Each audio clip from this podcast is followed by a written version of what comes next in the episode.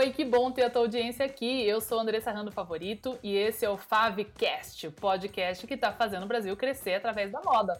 Bora para mais um episódio? Olá pessoal, tudo bem? Aqui é Andressa Rando Favorito e no vídeo de hoje eu queria eh, responder uma pergunta que eu já recebi mais de uma vez de vocês e eu já falei um pouco sobre esse assunto em outros vídeos aqui, mas hoje eu quero elaborar um pouco mais na questão do se vale a pena ou não você ter a sua marca própria quando você já tem um negócio de moda que trabalha com revenda de outras marcas. Então, nesse vídeo, eu quero mostrar um pouco as vantagens e as desvantagens de cada um para te ajudar a tomar essa decisão. Então, a primeira vantagem que, de quem tem um negócio que normalmente começa assim porque é mais simples você comprar um produto de uma marca já existente e revender esse produto. Muitas pessoas começam assim e a partir da venda daqueles produtos começa a identificar oportunidades de ter o seu produto próprio. Então, ou você que começou a sua própria marca, que você viu um nicho no mercado, uma oportunidade, você tem um estilo é, particular seu, tem a sua loja que vende a sua marca própria, mas sente falta de outros produtos é, que você não necessariamente quer desenvolver você mesmo. E ali você pode considerar trazer marcas de terceiro. Então, esses dois cenários são possíveis. Falando do primeiro cenário, onde você tem um negócio de multimarca, são duas vantagens principais de você ter o seu produto de marca própria. A primeira é o controle sobre o desenvolvimento do produto. Então, muitas vezes, quando você já está indo bem aí no seu negócio de multimarca, você chega num ponto onde você quer certos produtos e os seus, as suas marcas que você está acostumado a comprar, elas não estão oferecendo aquele produto.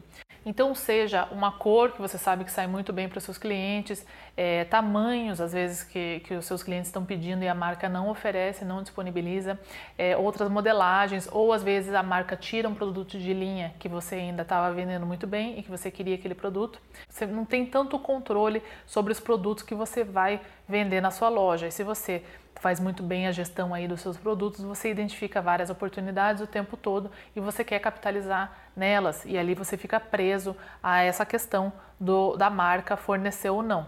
E aí você pensa, se eu tiver minha própria marca, eu faço o que eu quero, né? Então, essencialmente, é essa a primeira vantagem. A segunda vantagem imediata que as pessoas percebem também é a questão do lucro, né? Então, como eu já falei em outros vídeos aqui, eu tenho um vídeo sobre markup que mostra bem é, essa dinâmica de quem trabalha com revenda, né? Ou seja, compra um produto no atacado para vender no varejo, você tem uma margem ali um pouco menor. E se você produz e vende o seu produto no varejo, né, a sua marca própria, você capitaliza também no lucro, que é aquele lucro intermediário de quem tem a sua marca, confecciona e vende no atacado. Você vai pegar aquela fatia do lucro também para você, certo?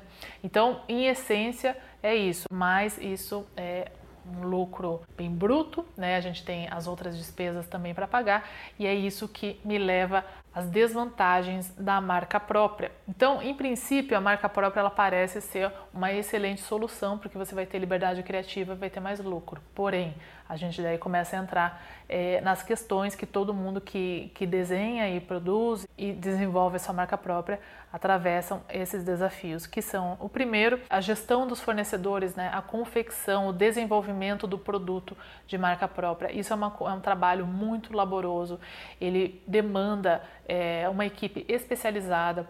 Muitas pessoas têm sim um talento criativo isso é absolutamente ok você iniciar dessa forma, mas à medida que o seu negócio vai crescendo, você precisa profissionalizar os processos de desenvolvimento de produtos. Você vai ter sim alguns problemas de qualidade, você começa a faltar profissionalismo no que diz respeito à é, parte mais técnica dos produtos e por aí vai, certo? Então, para isso, você vai precisar de uma equipe de estilo, de modelista, também vai precisar de uma pessoa de compras que vai comprar o tecido, que me leva a nosso próximo desafio da marca própria, que são os custos, né? Então, sim, é, em essência, você teria mais lucro, mas não se esqueça que daí você também vai ter mais custos, né? Então, uma vez que você traz essa equipe para trabalhar no desenvolvimento dos produtos, você vai ter que, que pagar um salário para essas pessoas, né? E isso vai sair desse lucro aí que você está fazendo. Agora, quando a gente fala de qualquer negócio, quando você tem um custo fixo, nesse caso, o salário de uma equipe de desenvolvimento de produto, é, mas você vai ter uma receita variável que se você fizer com competência esse, esse produto,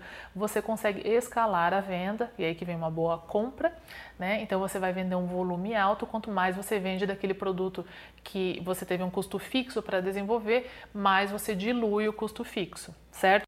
E um outro desafio aí é o custo do produto em si, né? Então, um custo de um produto mais baixo, então quando você vê um produto que você está comprando no atacado é, por, sei lá, 10 reais e você sabe que ele custou para ser produzido, sei lá, 5 reais, você fala, nossa, se eu tivesse produzindo eu mesma, é, ou eu mesmo por 5 reais e eu estou vendendo a 20, eu ia lucrar 15, né? Mas não, porque além dos aspectos dos custos é, de você desenvolver esse produto, que é o que eu falei agora há pouco, também você não necessariamente vai conseguir aquele custo de cinco reais, porque o, o custo ele está muito atrelado ao volume que você faz. Então, uma marca que revende no atacado, ela trabalha com um volume maior do que você, talvez, que se você tiver só uma ou duas lojas, você vai ter um volume menor, tá? Então, esse é um desafio que todos que estão passando por esse processo trazem aqui pra gente também. Então, a sugestão que eu dou nesses casos é você sempre negociar com o fornecedor, entendendo quanto que é o custo para o volume pequeno que você está comprando agora, seja porque você planeja é, abrir mais três ou quatro e aí você já prevê que você vai multiplicar esse volume aí por quatro ou cinco, então você sabe que hoje você não está lucrando, mas quando você abrir aquelas lojas você vai ter um, um custo mais baixo, vai lucrar mais ou você pode trabalhar aí outras estratégias colaborativas com os seus fornecedores, né? Então, de repente, trabalhar com aviamentos, materiais de linha que são um pouco mais econômicos, porque o próprio fornecedor compra num volume bem alto para trabalhar com várias marcas.